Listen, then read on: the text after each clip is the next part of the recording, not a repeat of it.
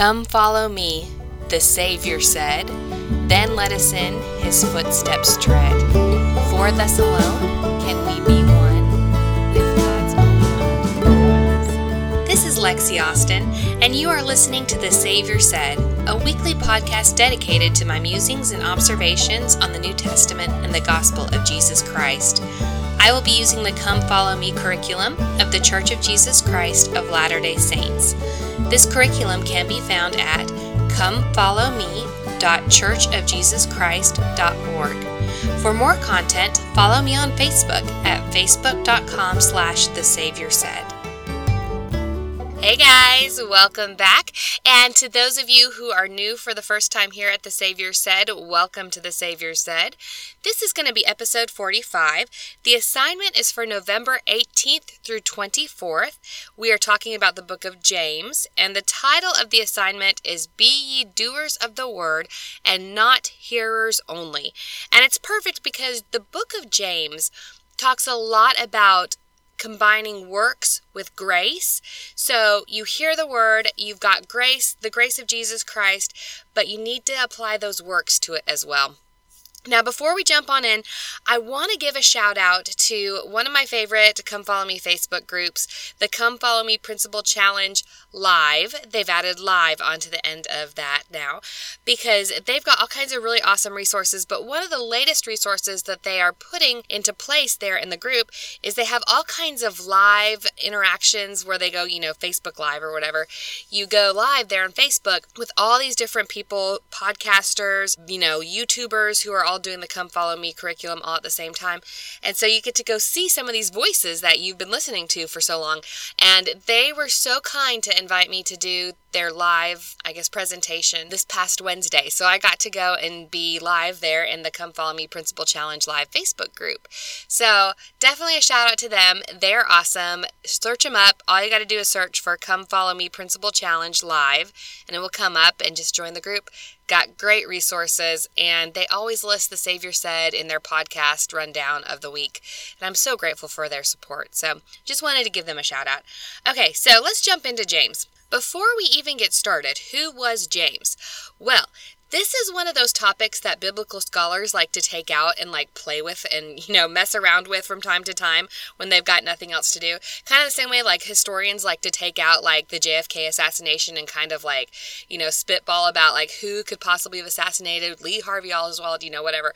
Because no one really knows who wrote the book of James. Like, there were so many Jameses around back in ancient Israel in this time frame that we don't know who really wrote it. We don't really even know like when it was actually published and because of that, it was actually very difficult to get it canonized into church scripture back in the early days of the early Christian church because they really weren't sure where it came from or, you know.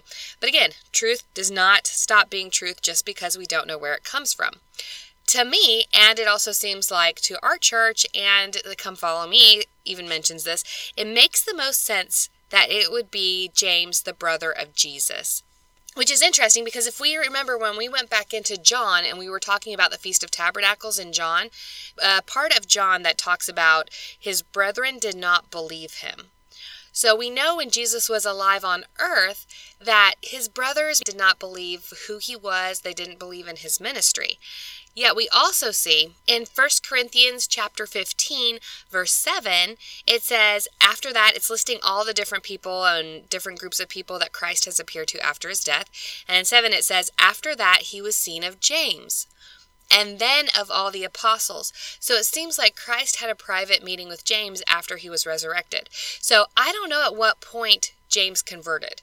If he converted, you know, before Christ's death, there at the end of his ministry, if he converted during the process of Christ's death and his resurrection, kind of, you know, brought him to the truth, or if this meeting with Christ after his resurrection was the thing that brought James to the truth. So I think it's interesting to see that as well the transformation of James through Jesus Christ. We know at one point he did not believe, but now he believes, and he had a solo visit from Jesus Christ, his brother, which I think is really cool. So that's who we think possibly authored the book of James. James. Now, some other interesting things about the book of James is that it's completely different from any of the other epistles that we have read so far.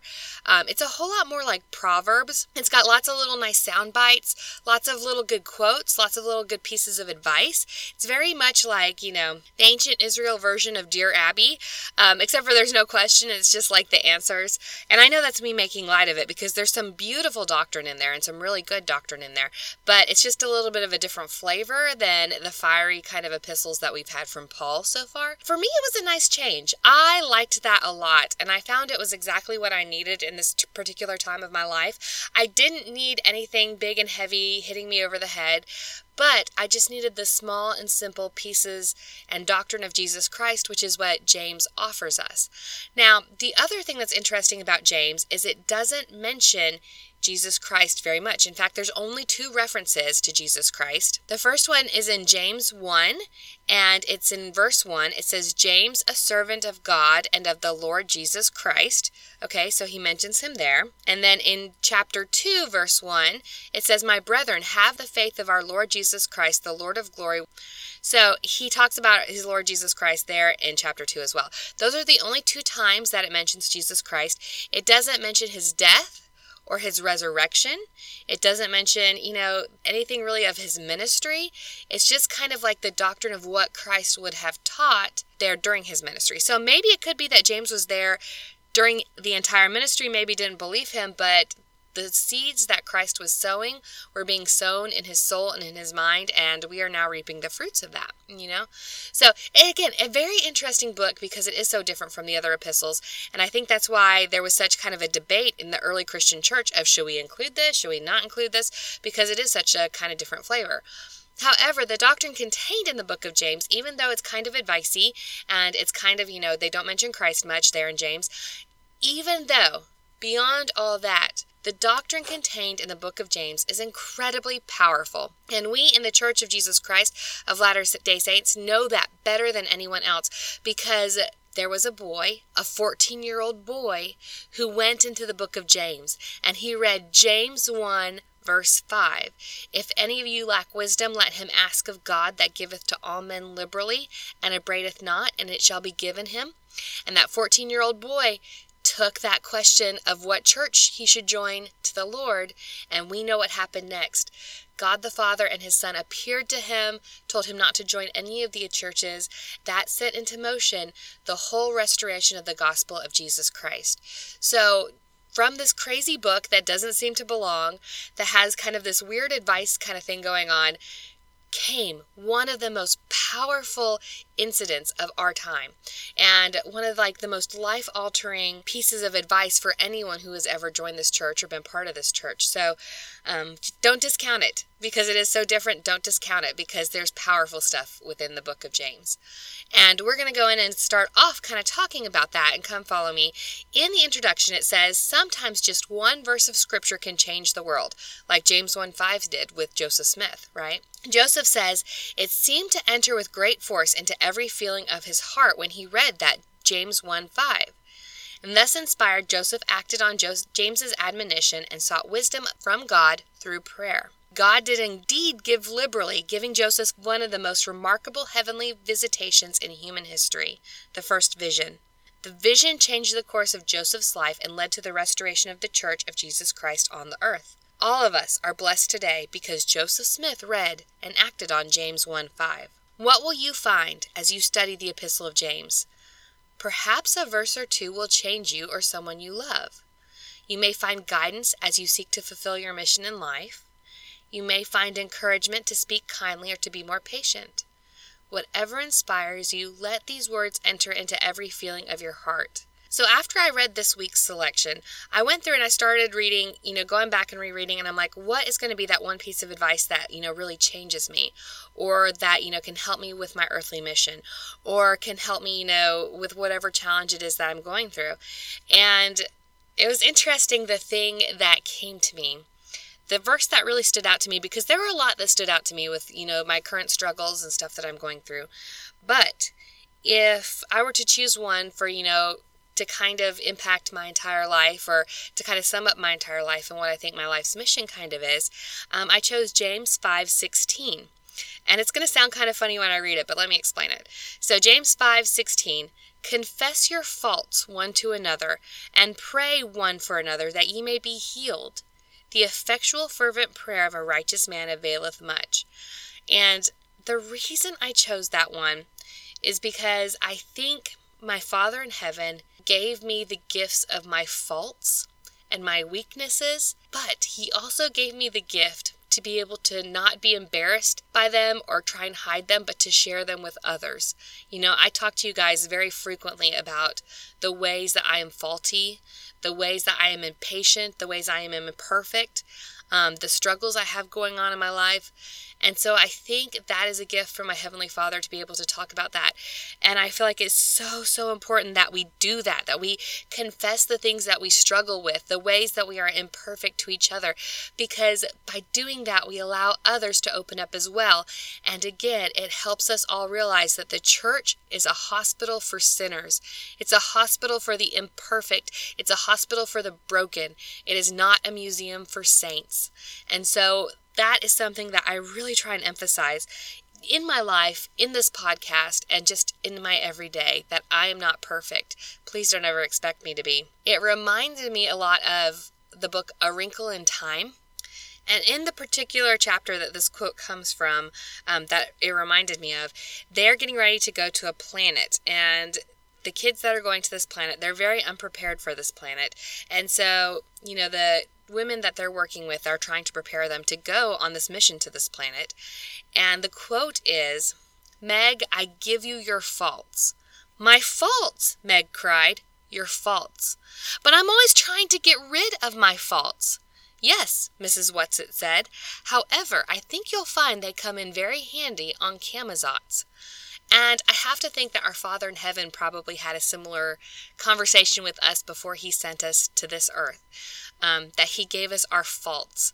Because in the end of the book, The Wrinkle in Time, you know, I don't want to spoil it for anyone who hasn't read it, but in the end, it is Meg's faults that allow her to kind of save the day. I would like to think that our Father in heaven, in the same way, gave us faults before we came here to earth and that we're supposed to share those faults with each other because it helps each other out so um, that it also reminded me of that and i also love that it talks about being healed because here's the thing that the gospel of Jesus Christ offers us not just a physical healing, although it does give us lots of physical comfort.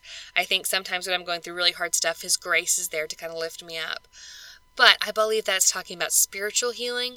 And also, when you apply the grace of the gospel of Jesus Christ to your life, when you live the gospel of Jesus Christ, you go through that really hard stuff. You live those trials, but you have Christ with you, and that helps you get through a lot and it helps healing along the way. Now, when you have a wound that is healed, it's a whole lot different from the wound never happening at all. Even though the wound is healed, there's still scars. We are not going to come out of this life unscarred, but we are going to come out of this life healed because of Jesus Christ. And we can look back at those scars and say, yeah, that was that time that I went through that really hard thing and Christ was with me. And let those scars be a reminder of the faults that you have, the things that you've gone through, and the ways that Christ has succored you as you've gone through them. And then it continues the effectual, fervent prayer of a righteous man. I would also like to add a woman, you know I do, availeth much. So, Prayer is a powerful force for good. James is reminding us that prayer of a righteous person can change the world. We saw that again with Joseph Smith. The prayer of one righteous person can literally change the world. What are you going to pray today that will change the world? You know, that that's kind of the question that came to my mind. Um, so that's why I chose that scripture to kind of rock my world. Um, there were other ones within the book of James that also kind of rocked my world as well, but that was the one that really kind of hit me over the head, I think, this week. So all right, let's go back to Come Follow Me. I know I've kind of gone off on a rabbit trail. I'm sorry. Thank you for coming with me. Okay, so the first section is Who is James? We've covered that. Okay. The second section patient endurance leads to perfection. Waiting can be hard, President Dieter F. Uchtdorf taught. We want what we want, and we want it now. And that reminded me a lot of Charlie and the Chocolate Factory. Sorry, guys, I'm like going off on a children's literature bend, I know, in this episode. But it reminds me of Charlie and the Chocolate Factory and Veruca Salt saying, I want it now!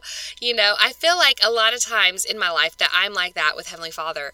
You know, Heavenly Father, this is what I need, this is what I want, and I want it now! And thank goodness my Heavenly Father looks down at me and says, um, you know, Lexi, you think that's what you need and you think that's what you want and you think now is the perfect time for that, but it's not. And so I'm going to give you the gift of your faults instead, right? And so thank goodness that he knows me better than I know myself because he does and he gives exactly what I need and exactly the time that I need it. So, continuing on with President Uchtdorf, therefore, the very idea of patience may seem unpleasant because we're waiting for something and we think we need it now, but our Heavenly Father knows better and, you know, we get frustrated. So, it comes from his talk, Continue in Patience. And this talk was really good. As I was reading it, um, it talked about when he was transferring over to school in West Germany when he was younger. And he had been going to a school that had been teaching him Russian and he'd been learning all these different subjects. And so then when he comes over to West Germany, the school there was very difficult for him. He had lots of different classes than from what he was used to taking, including English. And English was very hard for him, which I have to think it's one of those things where, yeah, it was really hard for him, but think about how much we benefit now from him having learned English. He has a very great command of the English language, and I'm so grateful that he went through this thing that was trying for him and trying for his patience. He says, from that experience, I learned that patience was far more than simply waiting for something to happen. Patience required actively working towards worthwhile goals and not getting discouraged when results didn't appear instantly or without effort. There is an important concept here. Patience is not passive resignation, nor is it failing to act because of our fears. Patience means active waiting and enduring. It means staying with something and doing all that we can, working, hoping, and exercising faith, bearing hardship with fortitude, even when the desires of our hearts are delayed. Patience is not simply enduring, it is enduring well.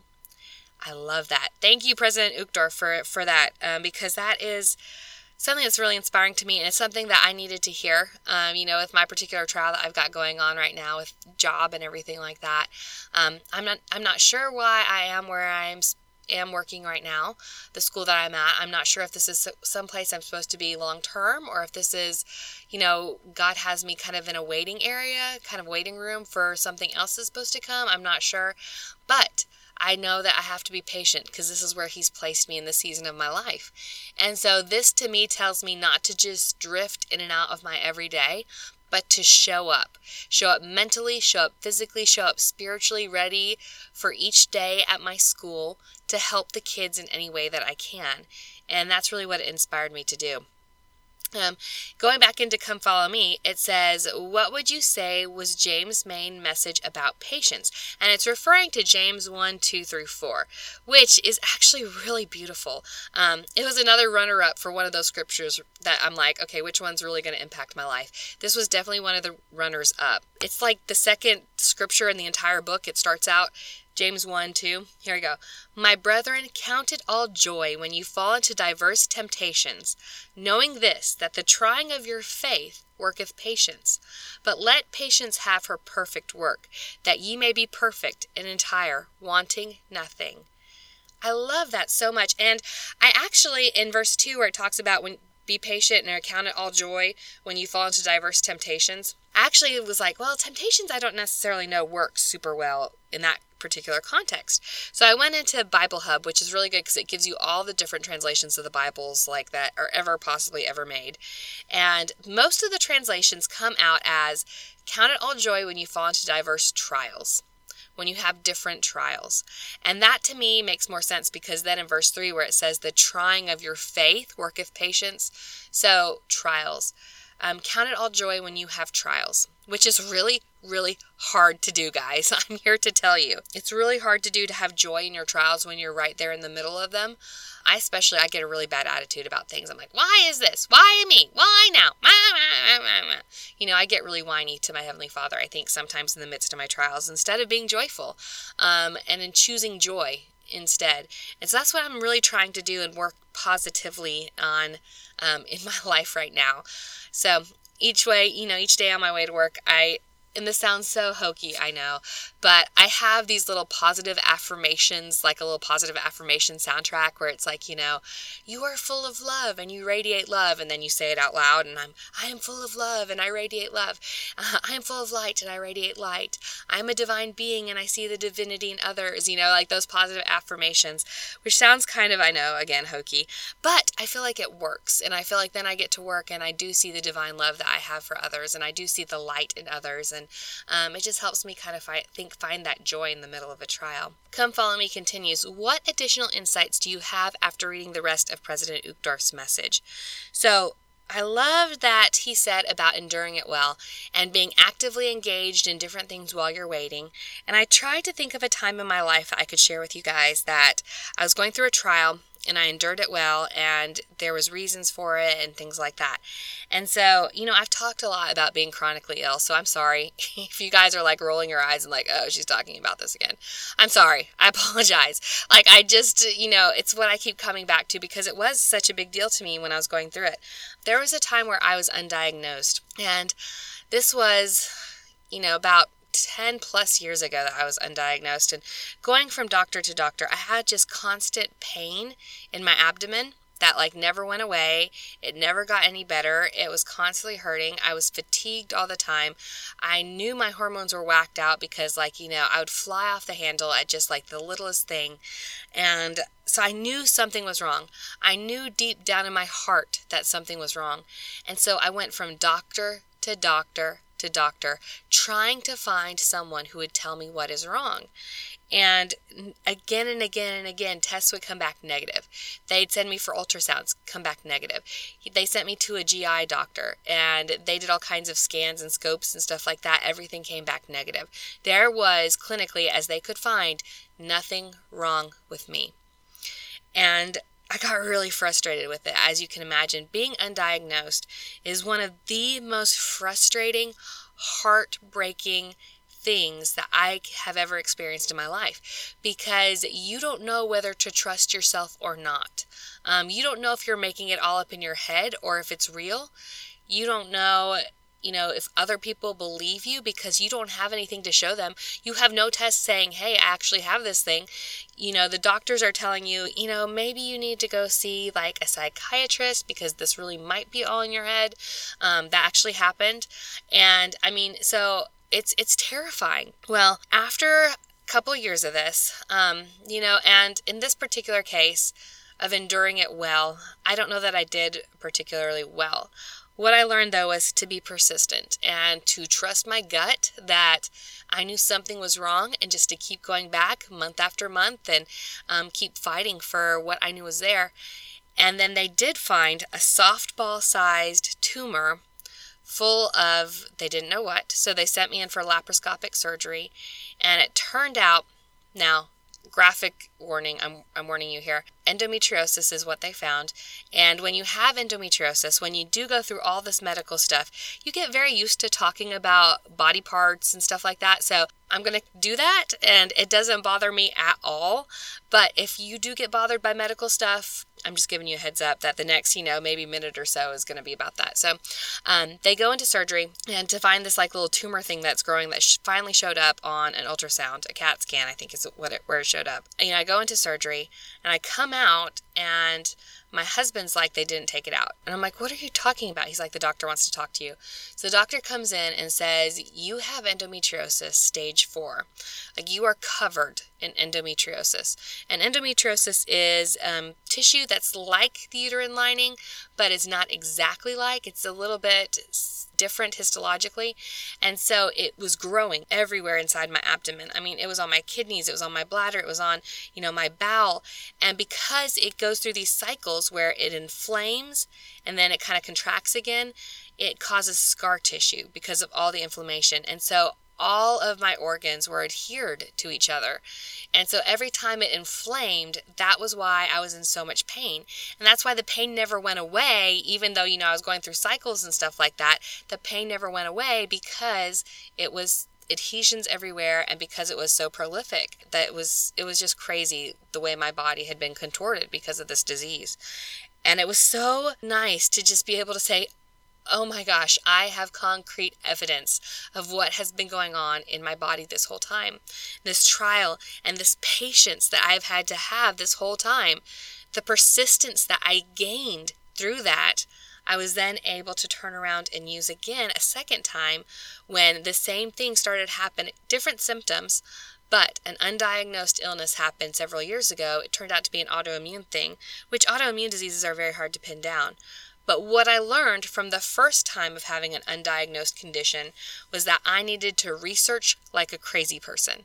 And not only that, but I needed to track my own test results, get copies of all my own test results. I needed to get copies of all my own surgery notes, get copies of all the doctor files that I could, because you're legally allowed to have all that, and then track it yourself because it was a weird white blood cell count that I found in one of my test results that led them to do the CT scan that found that weird softball sized tumor of endometriosis that led to the whole discovery of what was going on. And so I was actually the one that caught it. So again, when I'm undiagnosed, you know, I'm asking for all my test results. I'm doing research like crazy. I'm joining groups online for various different diseases that kind of fit some of my symptoms and learning about those diseases and you know stuff like that and trying to endure it well and be actively engaged while I'm going through this trial. And the second time that I went through being undiagnosed was probably the hardest. The first time was frustrating because I knew something was wrong, but I didn't really know if something was wrong. Was it in my head or not? The second time, I knew something was wrong, and I was having all kinds of flashbacks to being undiagnosed previously.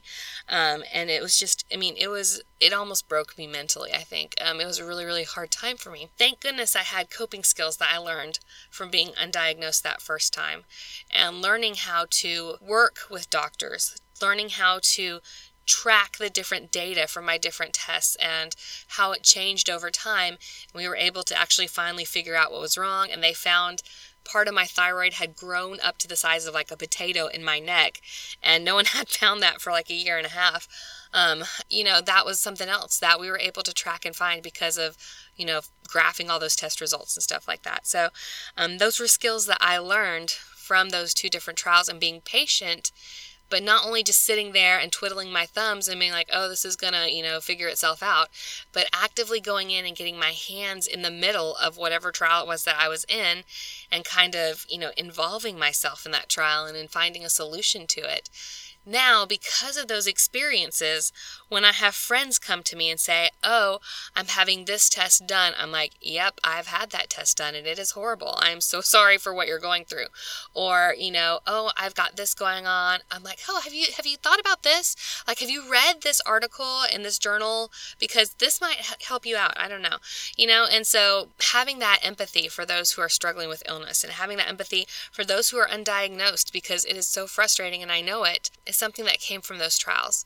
So I know that was long winded, I'm sorry, but I hope that there was something in there that benefited you because I felt very strongly I needed to talk about it. I still do. I still feel very strongly that I needed to talk about it. So I hope whoever needed to hear that, that you got it. Okay? All right, next section. Faith requires action.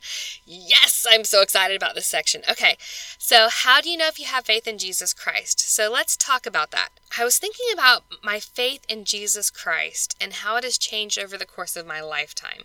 You know, I was thinking back when I was a teenager, and you are exposed to so much more temptation when you're a teenager. Um, I really began to see Jesus Christ as kind of an eraser in my life. Um, that I could come to Him with my sins and I could be forgiven. That He could take my sins upon Him and, you know, they would no longer be mine.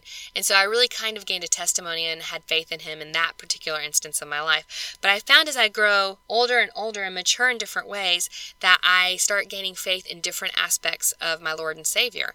You know, as I got older and became, you know, a college age young adult, I was very lonely for different reasons, but I was very, very lonely. I felt very isolated, and I really gained a testimony of my Savior as my friend, as someone who was always there and would never leave me. And that is a testimony that has got me through many hard times in my life.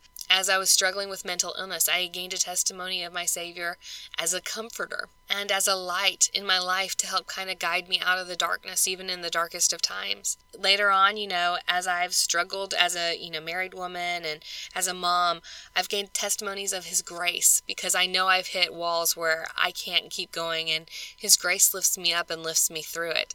And so, you know, it's interesting to me the way that I keep gaining different testimonies of the different facets of our Savior. And I'm sure that there are more that I'm going to gain throughout the course of my life through different times and trials.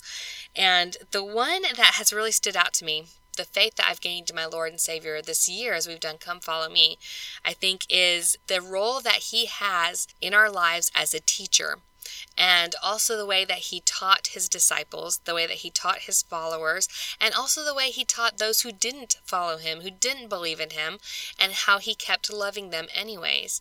And I'm able to take that and use that when I am at school and when I'm teaching kids who may or may not want to hear what I'm teaching them about, and reaching out to them and following his example there you know? And so that's been something that i have been able to really i guess use in my life not only like theoretically what we've studied this year but actually apply it to my life and the situation and time where i am in my life. And that's really i think how my faith has grown in him in this particular instance this year. And I think it's those works because Come Follow Me asks, How do your works demonstrate your faith in God? And so I think by taking what I have learned from Christ, his teaching strategies, his teaching methods, and applying it at school when I'm teaching, I think that's showing how my works are demonstrating my faith in God because I believe that that's the best way to interact with my students. And it's interesting because I actually had a coworker advise me at the beginning of the year. She's like, "You're just going to have to be mean. You have to get your inner mean girl out and you have to be mean to the kids and you just have to, you know, kind of yell at them to make them behave." And um, that was kind of the advice that I was given. And I found as I went and I studied Christ's teaching techniques that it's the exact opposite. That when I identify the one child and identify them as the one, you know, even though they are the one causing the problem, when I identify them as the one and go up to them individually and with a quiet voice talk about what they have done, what they need to do to make it better, and you know, kind of go on that that kind of way, I get much better reactions out of the kids. I get a much better relationship with the kids, and by putting the works of Christ or putting my faith in Christ and my faith in him in his role as a teacher into works, I find that the relationships with my students increases exponentially. And so I, I think that was kind of a way that I saw my works demonstrating my faith in God. But then it goes on too, and this is the part I'm really, really excited about, is Rahab. Um, yeah, we're not going to talk about Abraham. I feel like we've done enough. I want to talk about Rahab. Rahab is one of my favorite women in the Old Testament. So um, I want to talk about Rahab. I think she's so cool. So we read Rahab's story in Joshua 2. So we're going to kind of go through it a little bit. In Joshua chapter 2, verse 1, and I'll warn you, there's um, the place where they're from kind of sounds like a bad word. So, you know, if you're reading it with your kids, don't be surprised when you go through verse 1 and you're like, whoa, okay, so how do I say that? Um, I'm just going to skip it. I don't even want to, I don't even want to say it here on the podcast. All right. So Joshua sends two men in to spy secretly into Jericho and it says, "Go view the land, even Jericho." And they went and they came into a harlot's house named Rahab and lodged there. Okay, so let's talk about this whole situation first. That's that's set up. So Joshua wants to take out Jericho. And so he's sending spies in to kind of get the lay of the land, kind of figure out where everything is, where the weak parts are, that kind of thing. And so Rahab is a harlot. Um, biblical scholars, it's another thing that they like to argue over. Like, oh, she was actually really an innkeeper. No, no. Everything I have read, when they go back and they translate the Hebrew word that they use for her, even in other writings where, you know, the Greek and things like that, um, she's always called a harlot. Which, bless her heart, because she stops being a harlot later on in life. We're going to talk about that. But she's still always known as Rahab the harlot. I mean, girlfriend cannot just get rid of that title. I hate that for her. But um, at this particular point in her life, she was a harlot. Um, and so her house apparently you know, there's the city walls, the city walls of Jericho, the walls of Jericho around the city, and her house was right up against the walls of Jericho. And so, a really good place for a harlot if she's operating an inn, and I'm saying that with quotation marks, um, more likely a brothel, when the men would come into the walls, I mean, she's right there, perfect for, you know, her particular trade that she's in, right? And also, it would be a really good spot for these two spies to go in because there would be all kinds of people coming in and out. They would get all kinds of information because, you know, it's kind of a shady place, so people aren't really going to be super guarded, you know, so they're a little bit more freer with their information. So it was really smart, I think, of these guys to go into this, um, I guess, Rahab's house, right? We'll just say that. And somehow the king of Jericho gets word that these two spies are in Rahab's house. You know, maybe someone who was there goes out and does tell the king. And in Joshua 2, verse 2, it says, And it was told the king of Jericho, saying, Behold, there came men in hither in the night to, of the children of Israel to search out the country. And in 3, And the king of Jericho sent unto Rahab, saying, Bring forth the men that are come unto thee, which are entered into thine house, for they be come to search out all the country. And Rahab in 4, The woman took the two men, and she hid them, and said thus, well, there came men unto me, and I was not whence they were. I didn't know who they were. And it came to pass about the time of the shutting of the gate, when it was dark, they went out. Whither the men went, I wot not. Pursue them quickly, for ye shall overtake them. Like, she's like, I don't know where they went, but they probably went that way. Go that way. Go look for them that way, right? That's what she's saying in verse 5.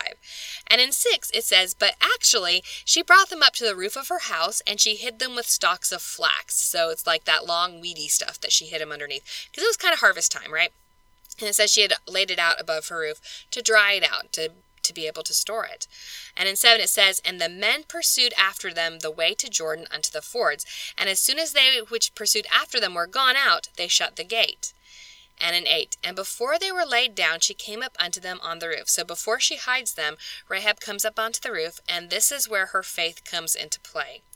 And she said unto the men, I know that the Lord hath given you the land. And I know that your terror is fallen upon us, and all the inhabitants of the land faint because of you. For we have heard how the Lord dried up the water of the Red Sea for you, when you came out of Egypt, and what you did unto the two kings of the Amorites that were on the side of Jordan, whom you utterly destroyed. And as soon as we had heard these things, our hearts did melt. Neither did there remain any more courage in any man because of you, for the Lord your God he is God in heaven above and in earth beneath. So she's talking about, okay, so your God who's with you, um, yeah, we've heard about him. We heard about you guys. We know you guys are bad dudes, but we also know that you got some serious firepower from heaven backing you up. And I believe in it. I believe in your God. And we see that there in verse 11 at the end where it says, He is God in heaven above and in earth beneath.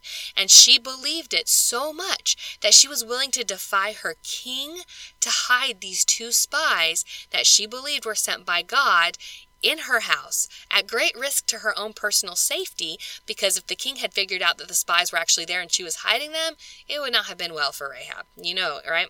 And it actually turns out really good for her because in 12, she continues on to the spies and she says, Now therefore I pray, swear unto me by the Lord, since I have shown you kindness, that you will also show kindness unto my father's house and give me a true token. Well, so what's interesting there in this particular verse in 12 is the word kindness is actually chesed in Hebrew, and that means a covering. So she says, Since I have covered you, will you also cover me and my father's house? So there's interesting stuff there too, right? So covering, you know, we think of the Lord, a lot of times we are told that the Lord covers us in our sins and he covers us as a protection. And that's kind of the same word that Rahab is using here. She's asking for that same type of covering, but she's asking for it from these two spies as representatives of the children of Israel. You know, give me the same covering that your God provides for you when you guys come in and you ransack my city. And not only that, not only protect me, but protect my father, protect my mom, protect my aunties and my uncles and their friends too. And, you know, everybody I love and know and protect them all. Which is interesting because Rahab is living by herself, which in that society is very unusual. Probably because of her profession. She is living by herself. Um, you know, she talks about her father's house, so her family obviously lives in a separate house. I'm guessing her family probably didn't really, you know, appreciate her particular choice of profession. Maybe they weren't big fans of that, and so that's why they weren't living with her as well. I don't know. Maybe they got in the way of that profession. I don't know. So they weren't living with her. And the men answered her in 14 and said, Our life for yours.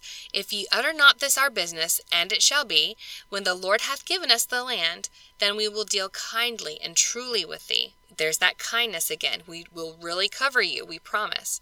And then she let them down through the window by a cord, and it was a red cord that she let them down through. And it, her house was upon the town wall, and she dwelt upon the wall. 16. And she said unto them, Get you to the mountain, lest the pursuers meet you, and hide yourselves there three days, until the pursuers be returned, and after you may go your way. And then at 17, the men said unto her, We will be blameless of this thine oath which thou hast made us swear. You know, we will follow through on this oath. And in 18, Behold, when we come into the land, thou shalt bind this line of scarlet thread in the window that thou didst let us down by. So this rope that you let us down out of the window, tie it to your window so that we know which house to pass by. And very similar to the blood over the doorway with the children of Israel during Moses' time, right? And thou shalt bring thy father and thy mother and thy brethren and you know all all your posse, bring all your posse into your household and home unto thee. And so, you know, bring your disapproving parents and all their friends into your house, and they will be safe as well, as long as you've got that cord on the window. And it shall be that whosoever goeth out of the doors of thy house into the street, his blood shall be upon his head. It'll be his bad, you know, not yours. We will be guiltless if we knock him down and take him out. But whosoever shall be with thee in thy house, his blood shall be on our head, if any hand be upon him. You know, we will not hurt them because your house is going to be a safe place. And if thou utter this business, then we will quit thine oath which thou hast made us swear. If you tell anybody, the deal is off. And she said, According unto your words, so be it. And she sent them away, and they departed. And she bound the scarlet line in the window. And they went and came into the mountain, and abode there three days, until the pursuers were returned. And the pursuers sought after them throughout all the way, and found them not. So the two men returned, and descended from the mountain, and passed them over, and came to Joshua, and told him all the things that befell them. And they said unto Joshua, Truly the Lord hath delivered into our hands all the land, for even all the inhabitants of the country do faint because of us. So the information that they got from Rahab that everybody there in Jericho was terrified of the children of Israel was helpful to them because obviously they told Joshua this information. Now, interesting to continue on, um, Hebrew rumor surrounding Rahab is that one of those spies, his name, it looks like salmon, like the fish, but I think it was probably pronounced Salmon. Salmon, um, I think would be the correct Hebrew pronunciation for his name. Salmon came back and actually married Rahab later and made her an honest woman. And we know that because when we go into Matthew 1, when it goes in through all the begots, Rahab with Salmon begot Boaz. And if you're like, well, Boaz, is it the same? Yes, it's the same Boaz. So, if you remember, Boaz was from like kind of an important royal lineage. So Rahab went from being a harlot, but because she had faith and she put that faith into works, she was able to marry this salmon salmon guy right? And they had boaz and she became part of the lineage that eventually led to christ being born. She became part of christ's lineage because of her faith. So i love that about her. You know no longer were her sins of her younger days where she was a harlot and whatnot no longer were those important but now she was part of you know this important line that would actually come back and take on those sins for her. Yet girlfriend can just not shake that name, Rahab the harlot, right? I mean, how long was she a harlot? Probably for like five years or something. She had the rest of her life that she was not a harlot, but still, we are calling her Rahab the harlot, and they call her that in Hebrews, and they also call her that this week in James's reading as well. So that is Rahab the harlot story. I love that story because it talks about putting your faith into action. It also talks about anybody, anybody can have faith in Christ you know, I would be super judgy about a prostitute having faith in Jesus Christ and, you know, putting her faith into works, I guess. So anybody. Don't be judgy. It can be anyone that can literally save a nation because of their faith in Christ. I thought that was really cool too. All right, so the next section that we have in Come Follow Me is the words I speak have the power to hurt or bless others. And it says, among the rich imagery James used throughout his epistle, some of the most vivid language is found in his counsel about language. Consider making a list of all the ways James described the tongue or mouth. What does each comparison or image suggest about the words we speak? Think of something you can do to bless someone with your words.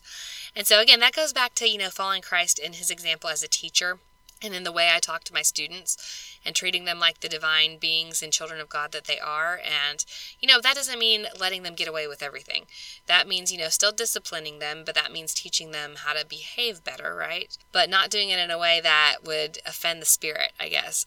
And James does talk a lot this week about language and about bridling your tongue.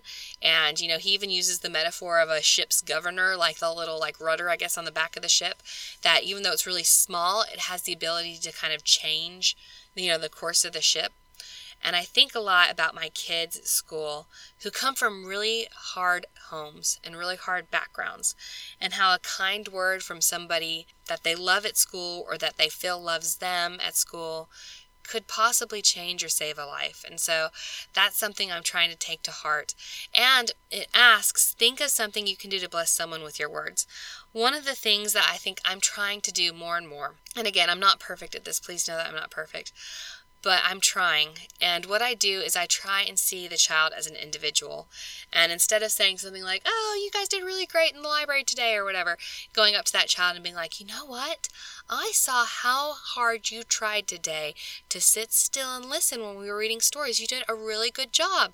You know, name of child. You know, seeing them as an individual, complimenting them as an individual, letting them know as an individual that I see them, that they matter to me, that I'm so glad that they are there at school that day, and, you know, giving the hugs and giving the praise and giving, you know, the high fives. And I mean, it's, that's all part of it, I think, and just loving them in the same way that their Heavenly Father would love them. That's really something I think that I have learned from James this week. It's something I already knew and something I think that I was already doing, but the advice from James this week helped kind of confirm that in my mind, if that makes any sense. So, all right, and that I think kind of leads on to the next section. As a disciple of Jesus Christ, I should love all people regardless of their circumstances. This is true. All right. But I think you guys can figure that out on your own. I'm not just going to keep rambling just to, you know, fill up time or whatever. So I'm going to go ahead and end the episode there. But I want you guys to please go in and read James and do that kind of activity where you find what is that one scripture that is just going to blow your life wide open? What is that one scripture that talks to you about what you have going on in your life right now, or that one scripture in James that could really impact your life? Um, again, mine was find your faults and share them. And that's kind of where I think I'm going to keep working on um, because I think people react to realness. And I'm, so I'm going to try and keep keeping it real with you guys. Like, that's going to be me.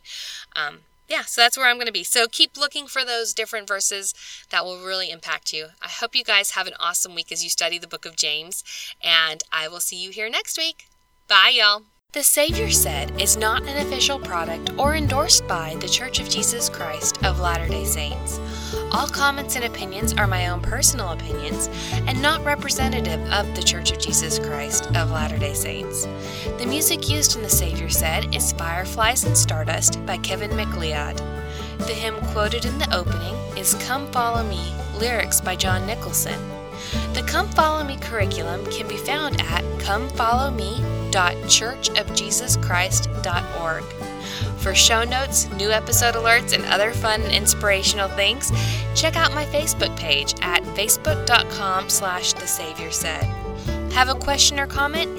Email me at thesaviorsaid at gmail.com. Content in The Savior Said is copyright protected. All rights are reserved. Thank you for listening.